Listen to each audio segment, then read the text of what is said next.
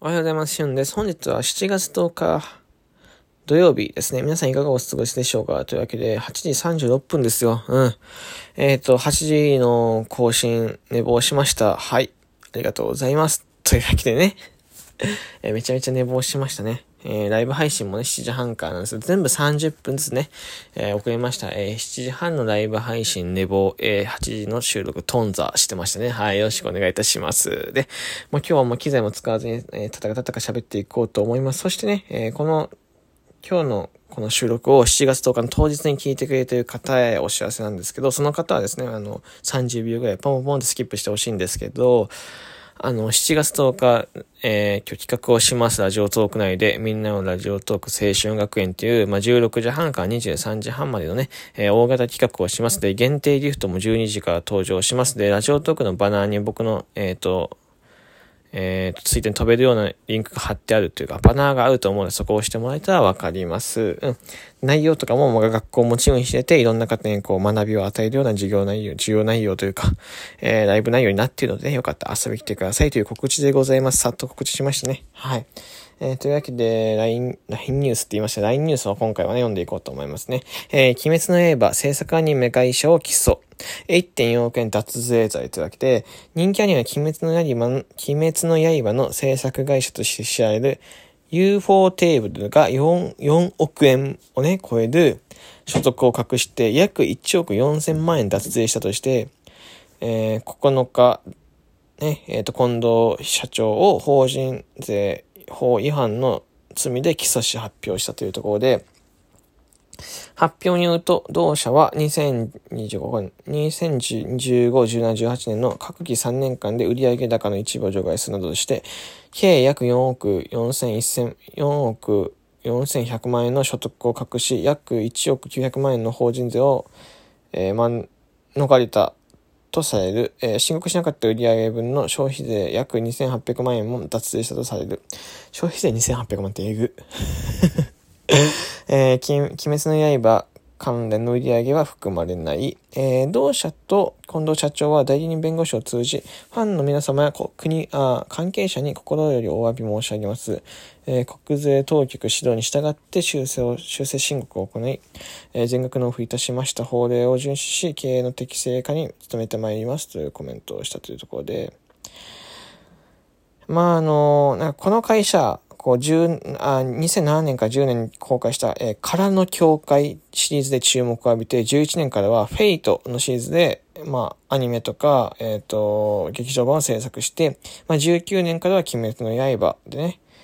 えー、20年にはその無限列車編で、えー、バーンってなったっていう会社なんですけど、まあ、いわゆる有名どころしかね、有名どころっていうか一発が大きい会社ですね。で、鬼滅の刃なんて、ビビるぐらい当たったじゃないですか。うん。今やね、知らない人はいないんじゃないか、聞いたことない人はいないんじゃないかっていうぐらい知名度って上がってますけど、うん。それはやりたくなるわ。いや、いわゆるさ、これ何が俺いけないかなっていうか、何が盲点弱いとこだなって思ってるかっていうと、脱税ってダメじゃないですか。でも、脱税ってできるんですよね。えー、これ実際、あの、バレちゃってるけど、脱税ってバレるまでできるんですよ、脱、脱税を。言って意味わかりますか？事前防止みたいなのができないんですよね。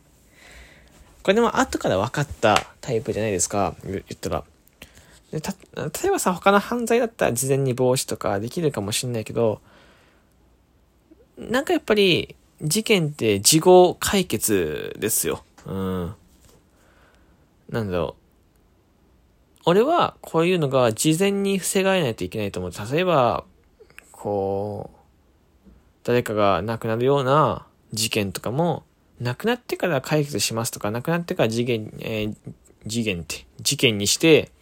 えー、こういうふうに解決していきたいと思っています。こういうふうに解決しますなんて、遅いと思ってるから、そんなんだったら先に、こう、そういうことができないような仕組みを作ってしまうとか、うん、なんかいろいろ工夫してね、どうするかっていうのは具体的に案はないけど、そういうのをできる、できそうであれば、またそっちに近づけるのであれば、そういうのをやっていくべきだなって俺は思ってます。うん。別に脱税なんてね、僕たちには正直関係ないですよ。うん。別に自分たちの身に降りかかるわけでもない、そういうのがね、何かこうデメリットが降りかかるわけではないけど、やっぱ脱税、まあルールっていうのは国のルールってね、こう守らなかったら、じゃあどこをね、こう守ったらいいのというか、ルールが全くなくなるから法律って守ってるんですけど、人って。ね、まあ自由すぎるじゃないですか。自由すぎるからこそね、法律を守っていくべきだし、まあ日本にいる以上はやっぱ法律をね、しっかり守るべきだと思うんですよ。まあ常識的に考えると。まあそこ何の常識かわかんないけど、まあルールじゃないですか。ルールって守るものっていう決まってるから、ちゃんと考えるとそうなんですけど、いや、まあだってダメなんだけど、してるし、なんだったらバレなかったかもしんないよね。うん。だ、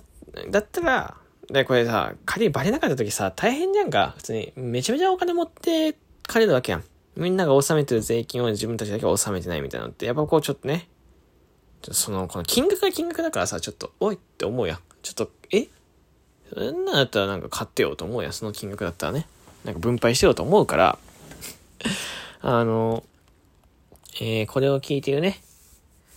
えー、なんかそういう関係者の皆さん、もし聞いていたらね、えっと、犯、未然に犯罪を防げるようなね、えー、仕組みをね、作ってくださいと思っております。はい。以上です。というわけでね、ここまで聞いてくれてありがとうございました。えっと、今日お仕事の方とかはね、えっと、行ってほしいんですけど、もしね、お時間があれば16時半のね、えー、僕の企画にね、えー、少しでも顔を覗かせてくれて、で、今日ラジオトーク開けないやって方はですね、こう無料コインなんていうのもね、余ってると思うので、その時にこう、パパパって30コインぐらいのギフトを投げてくれたらなと思います。僕のね、オリジナルギフトですね。うん。お休みの方はね、えっ、ー、と、今日僕一日ね、多分会うと思うのでよろしくお願いいたします。